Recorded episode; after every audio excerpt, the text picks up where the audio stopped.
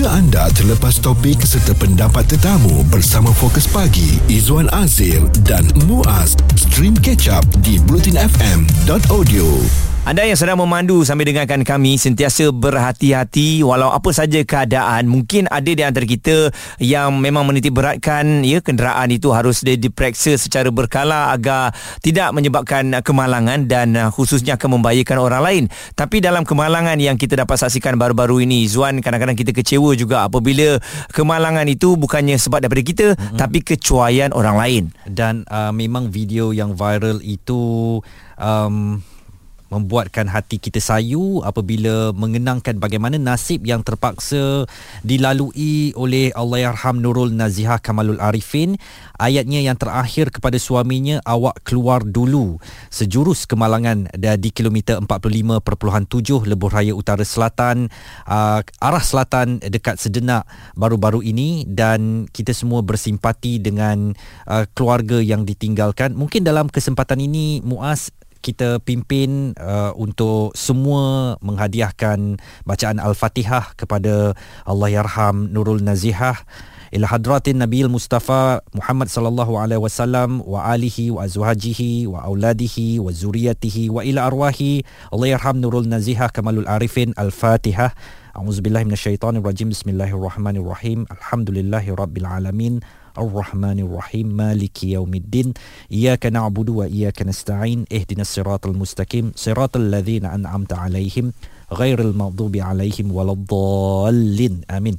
Dan memang kita merasa sedih apa yang berlaku tetapi pentingnya sekarang kita nak tahu dan kita nak sebarkan apa yang perlu kita lakukan sekiranya kita berdepan dengan situasi yang sama, kemalangan berlaku, kita tersepit, apa yang perlu kita lakukan untuk mengelakkan kejadian sama berulang? Dan selain daripada itu juga adakah penguatkuasaan undang-undang untuk uh, individu ataupun kenderaan-kenderaan uh, berat ini masih lagi uh, belum dilaksanakan secara penuh ataupun hukuman yang dikenakan kepada mereka ni tak berjaya untuk menakutkan mereka sebab sedih kita apabila beberapa kejadian yang menyebabkan kebakaran kenderaan ini adalah disebabkan oleh kecuaian daripada kenderaan yang besar ataupun yang berat. Mm-hmm. Jadi ini bermakna kita nak lihat sekarang ini uh, dari segi satu di sudut hukum hukuman kepada mereka yang bawa kenderaan berat ni dan yang kedua dari segi keselamatan kita di dalam kenderaan juga Izwan apabila berlaku kemalangan secara kecemasan begini apakah yang harus kita lakukan cuba bayangkan secara tiba-tiba kenderaan kita terbakar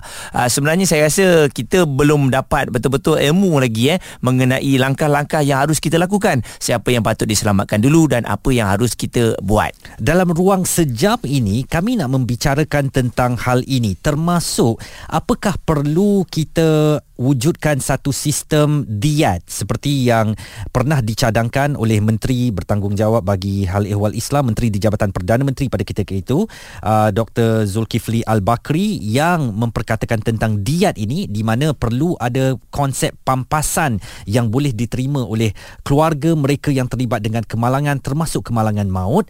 Dan juga kita nak uh, nilai tentang aspek pemeriksaan berkala di Puspakom bagaimana uh, kita perlu sentiasa meletakkan kenderaan kita dalam keadaan yang terbaik uh, kerana apabila ia berlaku dengan kemalangan uh, ia tidak akan menyebabkan cetusan api yang boleh mungkin uh, ataupun kita nak kurangkan risiko daripada kenderaan kita itu terbakar jika terlibat dengan kemalangan. Izwan Azir dan Muaz di Catch Up Bulletin FM.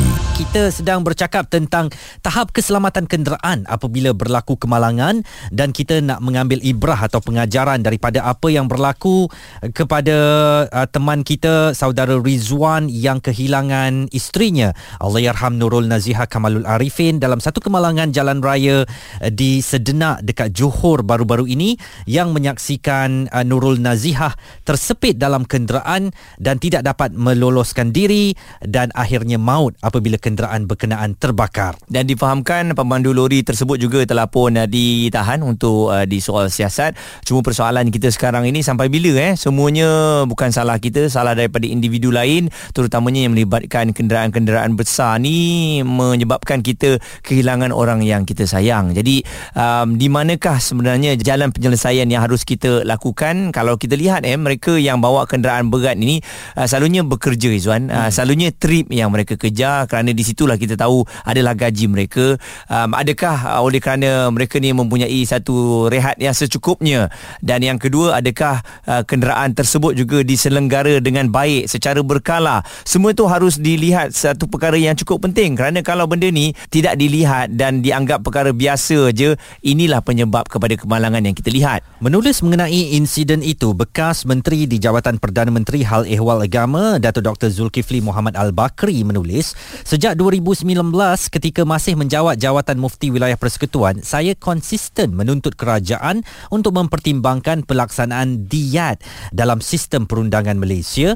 Ah, pada tahun yang sama juga, katanya beliau telah membentangkan kertas kerja berhubung pelaksanaan diat di hadapan Seri Paduka Baginda yang di-Pertuan Agong dalam Majlis Munakashah Pengurusan Hal Ehwal Islam di Istana Negara yang turut dihadiri semua pengurusi dan yang dipertua Majlis Agama Islam Negeri, mufti-mufti negeri, ketua-ketua hakim syar'i dan pengarah Jabatan Agama Islam Negeri yang berada di bawah naungan baginda. dan bila sebut mengenai diat ini respon dari Tuan Fahmi Ramli seorang peguam syar'i Diat ni sebenarnya lebih kepada pembayaran uh, ganti rugi lah sebenarnya yang kita boleh mudah faham untuk sebagai salah satu alternatif terhadap hukuman uh, daripada dibalas. Kalau ikut dalam Islam hukuman bagi pembunuhan hukuman mati dibayar mati. Ha, tapi kalau untuk diat ni uh, dia tak dah tak dibayar dengan kematian ataupun potong tangan ke ada apa kawan ni potong tangan so yang ni pun dibalas potong tangan tak macam tu. Jadi dia lebih kepada pembayaran berbentuk ganti rugi terhadap apa yang telah berlaku pada mangsa tersebut. Di Malaysia secara umumnya jika berlaku kesalahan ber- berbentuk kepada uh, kematian dia akan dibicarakan di dalam mahkamah sivil. Ada yang uh, berpandangan untuk memberi pandangan supaya digantikan.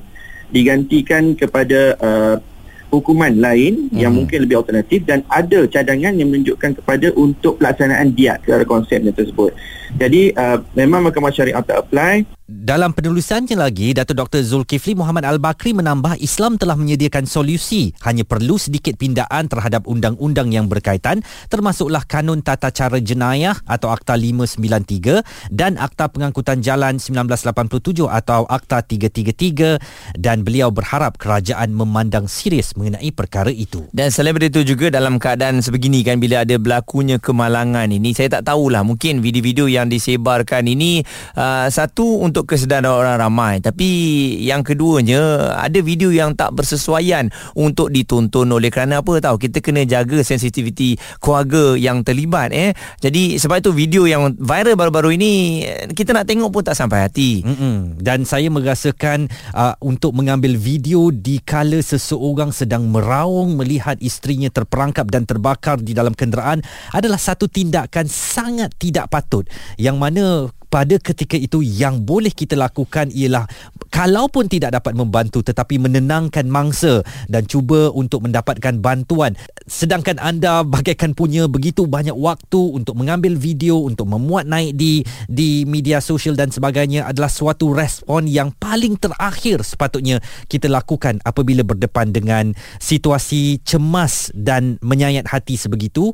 Jadi tolong rakyat Malaysia ada empati sedikit di dalam diri anda untuk menghormati dan juga untuk tahu cara-cara berdepan dengan situasi situasi genting sebegini. Dan satu lagi Zuan ada satu video viral juga memaparkan ada sebuah motor motosikal ya yang mana lampu belakangnya tak hidup mm-hmm. dan menyebabkan kemalangan apabila dilanggar oleh kereta. Jadi kita tadi salahkan kenderaan yang lebih besar ya. Ada juga kadang-kadang kenderaan yang lebih kecil juga tidak mengikuti undang-undang dan menyebabkan kemalangan itu berlaku berpunca daripada mereka sendiri. Ha, jadi sebab tu di jalan raya ni adalah tanggungjawab bersama dan peringatan ini memang kita sentiasa terapkan kepada anda.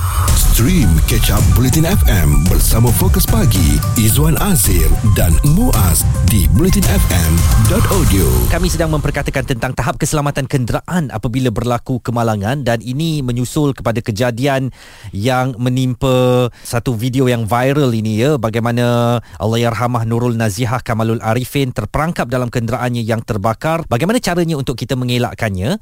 Dan kita nak bersama dengan Ketua Pemasaran dan Khidmat Nasihat Puspakom Sendirian Berhad Dato' Oi Win Juan.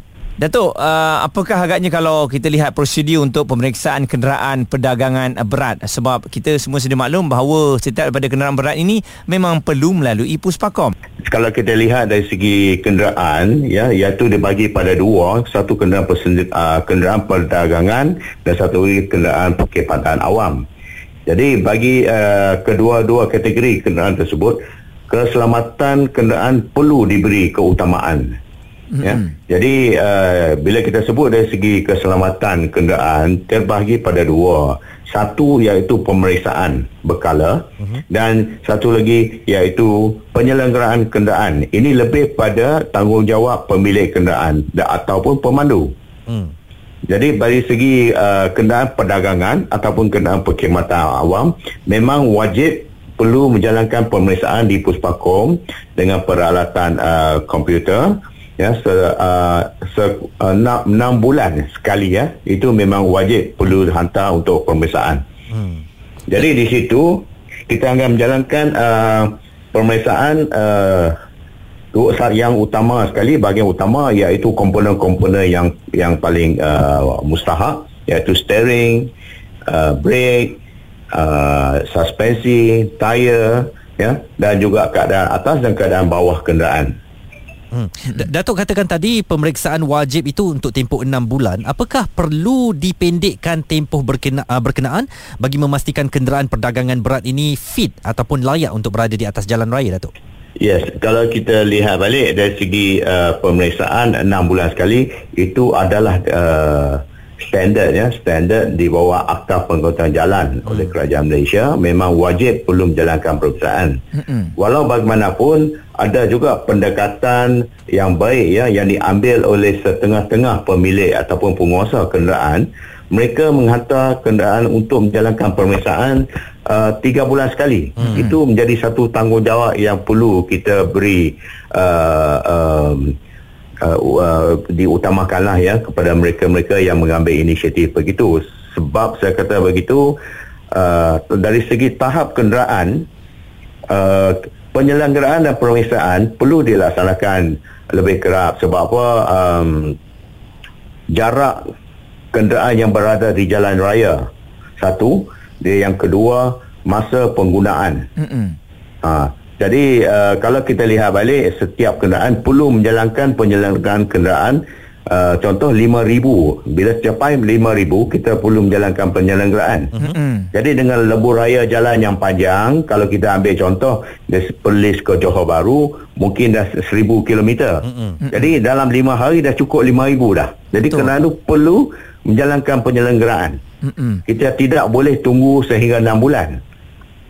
Ha, yang kedua sebab apa saya mengatakan kerana perlu ada pemeriksaan dan uh, penyelenggaraan ya penyelenggaraan khasnya penyelenggaraan lebih kerap sebab setiap komponen dalam kenderaan bila kita bawa kenderaan tersebut ada komponen-komponen tersebut sentiasa bergerak ya hmm. bergerak dan ini akan mengakibatkan kehausan komponen-komponen tersebut hmm. Okey. Ha, jadi kalau penyerangan tidak dijalankan, contoh minyak brake tidak tukar, minyak enjin tidak tukar, minyak gearbox tidak tukar, maka kawasan itu akan menjadi bertambah buruk lagi. Mm-hmm. Tapi itu uh, keselamatan kenderaan terjejas kalau penyelenggaraan tidak dijalankan mengikut jadual yang ditetapkan oleh oleh kilang ataupun jarak yang kita guna atas jalan raya. Dato' Oi Win Juat, Ketua Pemasaran dan Khidmat Nasihat Puspakom Sendirian Berhad. Okey, kejap lagi kita akan bersama dengan Cik Ahmad uh, Suhaimi Abdullah yang merupakan, yang merupakan pakar pemanduan dan keselamatan jalan raya. Uh-huh. Dia dah bersama dengan kita, baru borak-borak dengan dia je kita dah rasa teruja sebab dia begitu arif uh, dalam 30 tahun ini Zuan bagaimana menguruskan untuk nak handling kereta kan uh, tahap uh, kereta kita ni kadang-kadang bila berlaku kemalangan kita tak tahu nak bawa ataupun nak mengurus meneruskan macam mana? Jadi berikan tumpuan dan fokus anda kepada nasihat-nasihat yang akan diberikan bagaimana kaedah untuk kita mengelakkan diri kita apabila berlaku uh, kemalangan caranya untuk kita menyelamatkan diri. Dengar ulangan perbincangan fokus pagi Izwan Azir dan Muaz di kecap bulletinfm.audio. Tahap keselamatan kenderaan apabila berlaku kemalangan kita bawakan isu ini untuk dibincangkan bersama sebab terfikir juga bila kemalangan yang berlaku bukan sebab kita atau ataupun kecemasan yang tiba-tiba sampai apa yang harus kita lakukan apabila kita berada dalam kenderaan siapa yang harus kita selamatkan terlebih dahulu sebelum kita menyelamatkan diri kita persoalan tersebut kita bawakan Encik Ahmad uh, Suhami Abdullah yang merupakan pakar pemanduan dan keselamatan jalan raya. Tapi sebelum bersama dengan beliau kita nak imbas kembali kemalangan yang berlaku di kilometer 45.7 Lebuh Raya Utara Selatan arah selatan dekat Sedenak Johor. Um, polis sedang melakukan siasatan. Kami tak mahu mendahului polis tetapi kabarnya uh, kemalangan itu berlaku apabila sebuah kenderaan berat uh, lori katanya menukar lorong tanpa memberi uh, isyarat dan akhirnya menyebabkan kenderaan demi kenderaan berlanggar sesama mereka dan uh, mengakibatkan seorang daripada mangsa yang maut ialah Allah Yarham Nurul Nazihah Kamalul Arifin. Dan uh, uh, artis seperti Sharnas turut meminta dan menyuruh orang ramai supaya uh, menghapuskan video kenderaan berkenaan terbakar dan tindakan mengambil video itu disifatkan sebagai tidak menghormati ahli keluarga mangsa jadi katanya tolong jangan sebarkan video kemalangan itu guys itu terlalu keterlaluan untuk ahli keluarga mereka aku tak tengok dan tak nak tengok hormatilah musibah yang Allah uji ke atas dia dan kepada kita.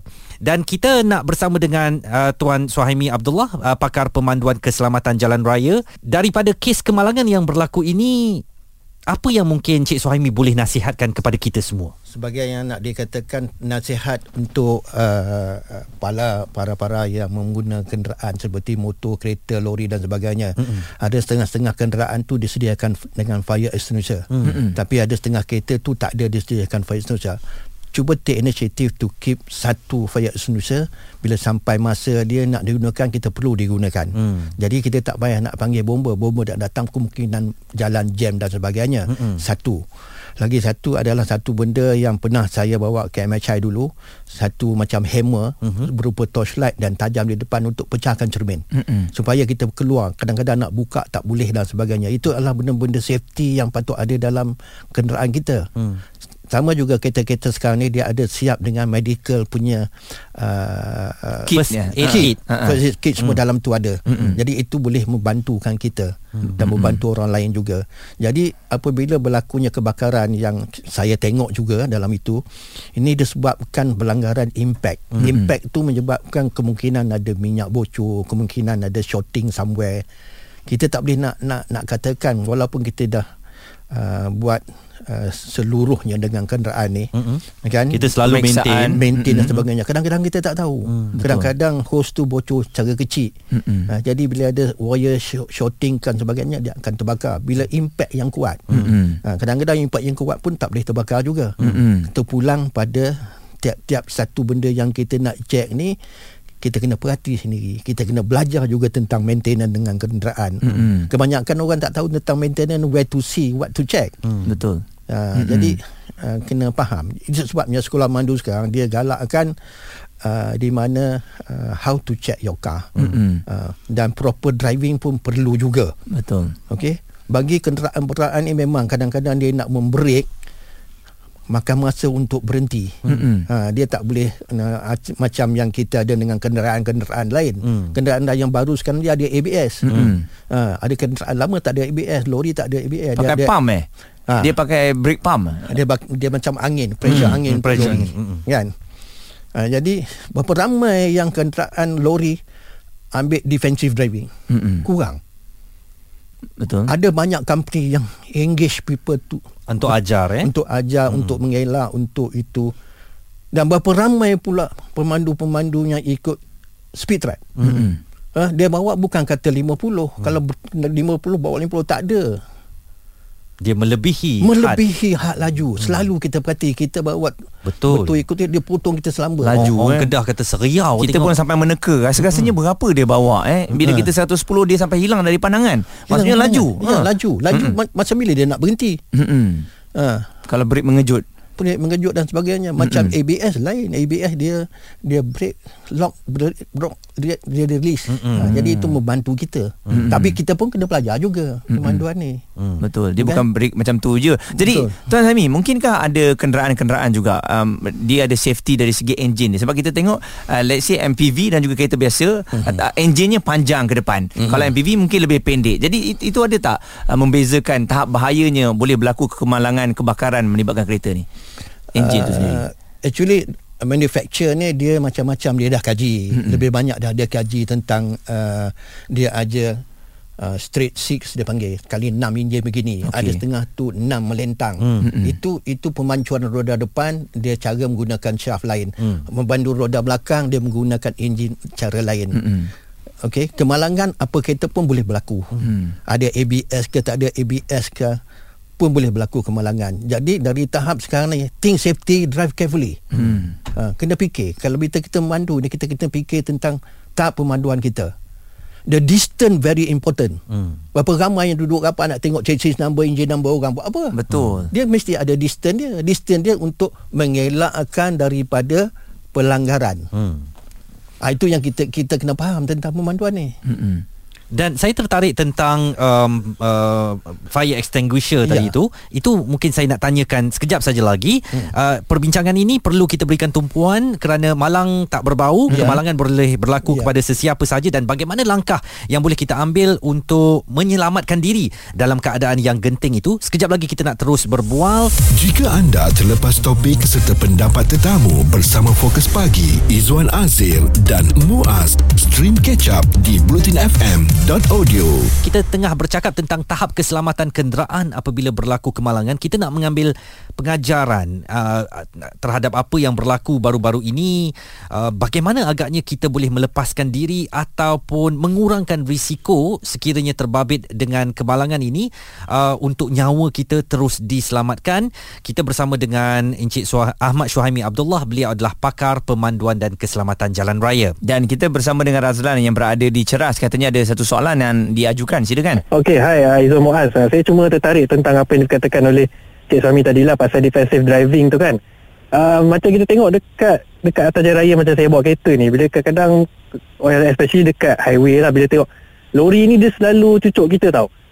So um, apa langkah yang patut kita buat lah bila kita berhadapan situasi ni dan bukan setakat lori je ada kadang-kadang tu kalau dekat jalan bandar tu macam motor-motor yang bawa uh, bawa grab, bawa hantaran makanan ni pun dia suka mencelah kan. Jadi apa kaedah yang sesuai lah untuk kita sebagai pemandu supaya tidak uh, orang kata melanggar mereka ni ataupun hmm. elakkan daripada hazard ni lah. Uh, dan Cik Suhaimi uh, pertanyaan Razlan untuk uh, semua yang suka cucuk angin dekat belakang ni bagaimana langkah yang boleh kita ambil uh, supaya kita tidak berdepan dengan bahaya daripada tindakan mereka yang mengekori kita terlalu rapat Okey, uh, banyak kaedah yang sebenarnya uh, apabila kita nampak cucuk daripada belakang sama ada kita bagi signal sebelah kiri suruh dia motong. Kita jangan layan orang-orang yang macam ni. Mm-hmm. Kalau kita layan jadi dia pun jadi marah, kita pun jadi marah. selalunya kita akan terpancing emosi lah Betul, ya ya, kita betul, akan betul. ih geramnya Ah, geramnya aku ni." kenapa Ha. kau buat macam tu. Uh, jadi satu kaedah dia tak apalah kau nak bagi. Kita bagi signal kiri biar dia bagi. kita anggap dia sakit perut uh, sakit perut dan sebagainya. Lagi satu kaedah ada juga yang kita yang orang tahulah. Kita panggil apa dia tahu buka lampu pak tutup buka tutup buka tutup maknanya kita braking kita braking dia fed up dia belah oh. ha, jadi kita tipu dia oh buka lampu tapi bukan tekan brake eh jangan tekan brake buka lampu dia nampak lampu menyala eh orang ni apa ni brake-brake ni Ya, betul. Okey. Kalau jadi kita main break-break kita, bahaya. Kita psycho dia balik. Hmm. Ha jadi banyak orang tak tahu. Kita buka tutup, buka tutup, buka tutup. Eh Betul dia ni apa break-break ni? Dia pun cabut lagi. Mm-mm. Saya jujur saya pernah break sebab saya geram. Jadi saya macam kau nak cucuk angin aku sangat, aku break break break begitu. Rupanya sekarang saya tahu taktik Kak Ye Izzuan ni dia memang kalau kat atas jalan raya dia lain je suami. Dia memang tak boleh orang cucuk macam saya saya ke kiri lah. Dah cucuk-cucuk ni saya ke kiri je lah. Baik, Ma- ha. kita balik kepada apa yang Cik Suhaimi katakan tadi tentang pemilikan fire extinguisher ni. Ramai orang yang mungkin tahu, hmm. sedar hmm. perlunya ada untuk mendepani situasi kecemasan ni tetapi hmm. tak tahu nak beli dekat mana, kenapa perlu dapatkan. Mungkin penekanan yang Cik Suhaimi boleh berikan bahawa ini memang antara alat yang boleh selamatkan kita sekurang-kurangnya kalau berlaku situasi cemas Ya, uh, betul. kemalangan. Betul. Okey, yang sebenarnya kita pergi aksesoris mana pun dah ada dah jual fire extinguisher ni. Hmm. A small bottle yang kecil tu. Hmm. Ada kereta yang uh, uh, ada kereta yang sudah disediakan. Hmm. Uh, lepas tu kalau kita beli siap dengan bracket dan sebagainya dan kita check lah bila expired dia ada lagi tak hmm. meter dia warna hijau masih hijau tak atau dah kurang ke jangan kita letak bertahun-tahun tak check pun tak boleh juga hmm. uh, jadi kita kena check kena check tengok dia masih boleh digunakan atau tidak dan tak mahal Hmm. Uh, dan uh, apabila bila benda tu dah ada siapa nak tolong pun Fire Indonesia ada tak Betul. dia, dia boleh membantu hmm. apa terjadi dekat kawasan rumah saya itu hari satu Honda dia tak ada fire extinguisher hmm. dia kena panggil bomber kereta dah terbakar tengah tu betul-betul depan depan kedai Mm-mm. Jadi, Tiba-tiba? tiba-tiba terbakar Mm-mm. tak tahu pasal apa boleh jadi wiring ke seperti apa ke kita pun tak tahu tikus ni pun jahat tu letak kat rumah dia gigit Ah, segala wire segala betul. benda dan sebagainya Oh. ha, ini, ini membahayakan bila kita nak check dia sebelah bawah Hmm. betul tak Betul. Ha, jadi benda-benda macam ni bila kita ada dalam kenderaan boleh membantu kita dan orang lain Okey, jika kenderaan kita terbakar akibat kemalangan, kita ada fire extinguisher. Hmm. Di arah mana yang perlu kita tembak fire extinguisher tu di enjin ke atau di minyak yang sedang mengalir ke atau macam mana? Okey, uh, seeloknya kat mana yang nampak api tu dituju. Hmm. Uh, satu adalah tuju di situ. Tapi kalau macam kita ada towel basah, uh-huh. bomber selalu kita tengok dia akan bagi tahu. Uh-huh. Towel yang basah tu tutup je benda tu pun akan boleh Padam. padam. Tapi adakah kita bawa towel basah? Betul, Adakah mana nak mencari bawa air tu? dalam kereta? Ha-ha. Dekat mana yang boleh membantu kita. Mm-mm. Sementara itu dah tahu dah kebakaran bagak besar.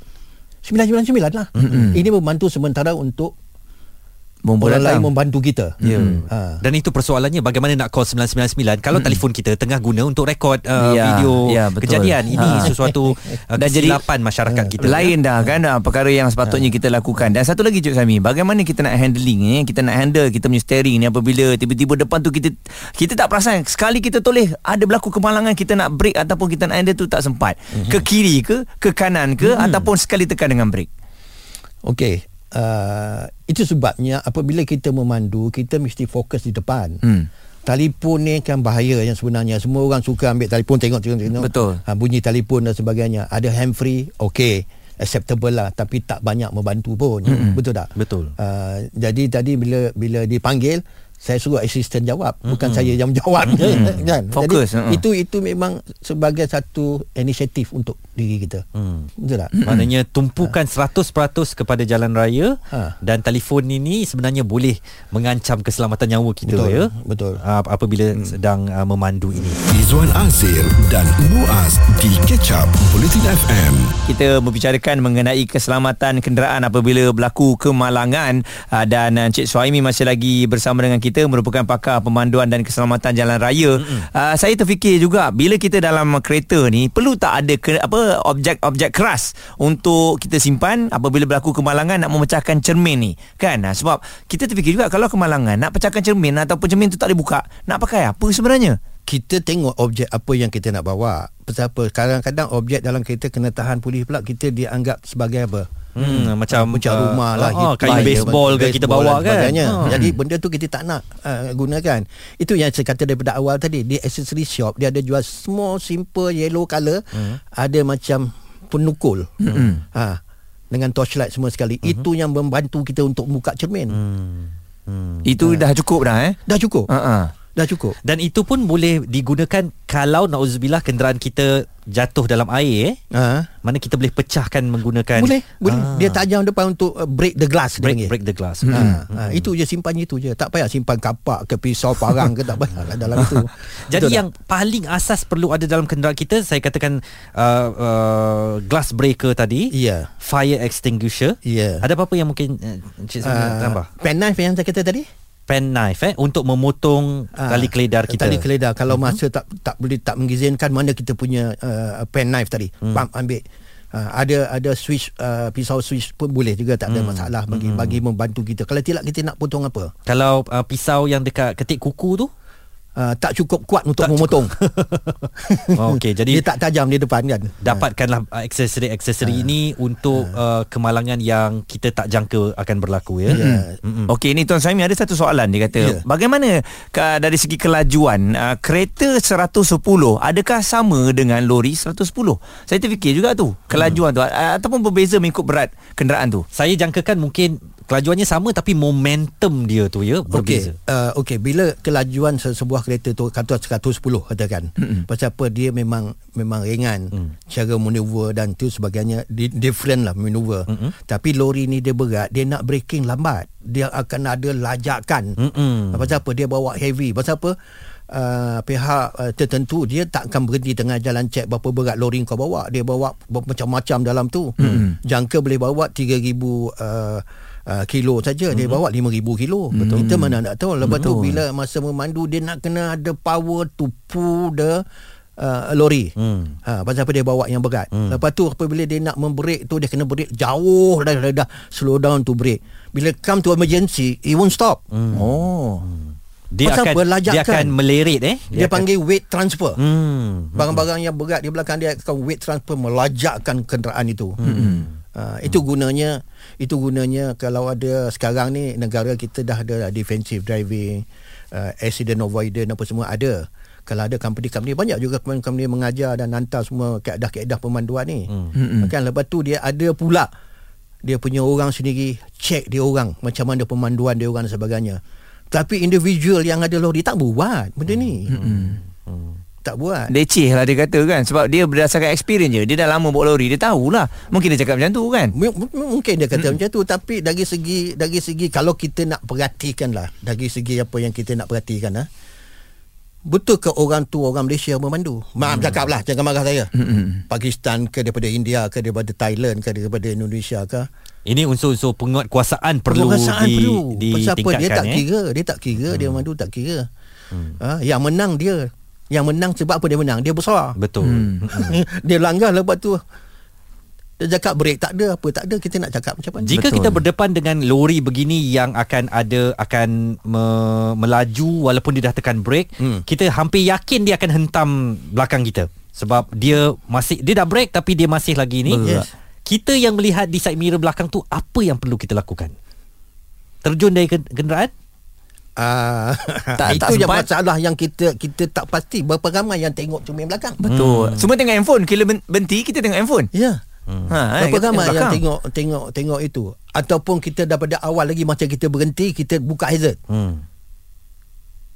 Nanti orang cakap moving hazard pula. Hmm. Mm-mm. Moving hazard ni tak Dia salah pasang eh. pasang tu moving Ah, ah. hazard lah tu. Hmm, hmm. Mengganggukan signal orang kiri kanan dan sebagainya. Betul. Ha, tapi kalau macam kita in emergency tak nak buka pula the moving hazard Hmm. yang hazard light tu. Kalau kita sedang melaju dan kenderaan berhenti di depan kita, kita tak sempat brake, apakah kita perlu ke kiri, ke kanan? Uh, katalah di atas lebuh raya. Uh. Uh, apakah kita perlu menghentam kenderaan kita, uh, di hadapan kita itu atau kita elakkan dia dengan membabaskan diri kita sendiri uh, ke dalam Okey, nombor satu pandangan kita di depan tu where is the safe safest place? Hmm. Safest place mana? Masa kita nak mengelak tadi kereta, kereta depan kita tu on the left hand side. Mm-hmm. Berapa jauh lajakan untuk kita mengelak di sebelah kanan? Mm. Ha, apa pula di sebelah kanan kita? Ini pandangan kena cepat tau. Mm. Mm-hmm. Sama ada itu ada barrier di tengah ke mm. ataupun nak mengelak ke kiri ada longkang sebelah sana ke. Mm. Ha, jadi daripada awal lagi break slow down break lepas break lepas break lepas. Okey. Put hazard light bagi tahu yang you are moving with the hazard kat depan. Mm. Ha, so orang tu akan nampak bila nampak lampu yang berbeza berlaku Betul. dengan hazard light dan sebagainya eh apa dah jadi orang tu apa dah jadi orang Dia tu akan Jadi, perlahan. dia akan faham hmm. pasal apa kalau kita tak buka benda tu semua dia pun tak tahu apa dah jadi orang ni eh gila ke engkau uh, nak pergi kiri kanan sebenarnya kita nak mengelak daripada apa yang berlaku di hadapan. Okey, Cik Sami mungkin nasihat kepada semualah yang uh, memandu waktu ni saya yakin ramai yang dengarkan kita uh, untuk kita mengelakkan kemalangan ini. Apa sebenarnya yang harus mereka lakukan? Mungkin terlupa. Dulu masuk kelas pun tak dengar betul-betul. Jadi bila mau naik kereta ni dah lupa semua benda. Okey, bagi saya senang saja uh, uh, apabila kita masuk ke dalam kenderaan nombor satu fikirkan keselamatan, fikirkan keluarga, fikir yang kita nak sampai di rumah. Hmm. Okey, kalau kita tak fikirkan benda-benda tu kan ah, aku nak kejar ni, aku terlewat ni, aku nak ni, itu membuatkan bahaya. Hmm. Uh, time exposed to danger dia panggil. betul. Uh, so selalu adakan think safety, drive carefully. Itu nasihat saya lah pasal kita nak nasihat pun kalau orang tak dengar pun akan berlaku kemalangan Betul. macam mana. Mm, Dan lagi satu, kalau kita nak menolong orang, kalau kita ni boleh pandai, kita boleh tolong orang. Kita tak pandai jangan pegang. Hmm. Sebabnya kalau kita pegang nanti kan tangan dia patah ke apa ke internal injuries. Hmm. Okey. Takut uh, sepatutnya kalau ditangani dengan baik boleh selamat tapi kita pegang dia kita nak tunjuk pandai Ya. dia jadi tak selamat pula eh. Jadi tak selamat. Kalau kita tahu tentang medik, yes. Kalau saya sendiri pun kita tengok orang kemalangan saya tak berani nak pegang. Hmm. Anybody di sini ada yang medical punya orang dah, ada orang yang pandai dah, doktor ke apa dah, dia yang layak. Kita tak layak jangan sibuk nak angkat nak itu nak ini. Mm-mm. Budak-budak motosikal suka pakai jaket terbalik. Saya dah lama nasihat dah. Mm-mm. ha, pakai jaket terbalik Mm-mm. pakai helmet pakai jaket terbalik bila jatuh eh kepala dia berpusing lah disebabkan jaket tu Ah. oh. jadi orang tu betulkan kepala dia Alamak. Prak! Ah. Accident sebab apa? Pertolongan pasal apa? Pertolongan tak betul. Hmm. Bahaya. Hmm. Bahaya. Kenapa pakai jaket terbalik? Aduh. Betul lah tu nak cepat tu tu nak cepat punya pasal lah tu. Itulah kenapa pakai jaket terbalik. Hmm. Saya cukup pantang tengok orang pakai jaket terbalik Okey, ni. betul. So to absorb benda ni kita belajar sedikit medical. Hmm. Faham tak? Eh jangan awak tak tahu jangan pegang. Pertolongan cemas eh. Ya. Okay. Ha, itu itu itu satu pertolongan. Kalau kita nak angkat pun kita kena tahu macam mana nak angkat orang itu. Kalau Okey, tidak okey. jangan. Mm-mm. Itu nasihat saya. Uh, Encik Ahmad Suhaimi Abdullah Beliau adalah pakar pemanduan dan keselamatan jalan raya Kami hadirkan untuk memberi perspektif kepada kita Kaedah dan cara-cara yang boleh kita lakukan Apabila berdepan dengan kemalangan atau situasi cemas di jalan raya Stream Catch Up Bulletin FM bersama Fokus Pagi Izwan Azir dan Muaz di bulletinfm.audio.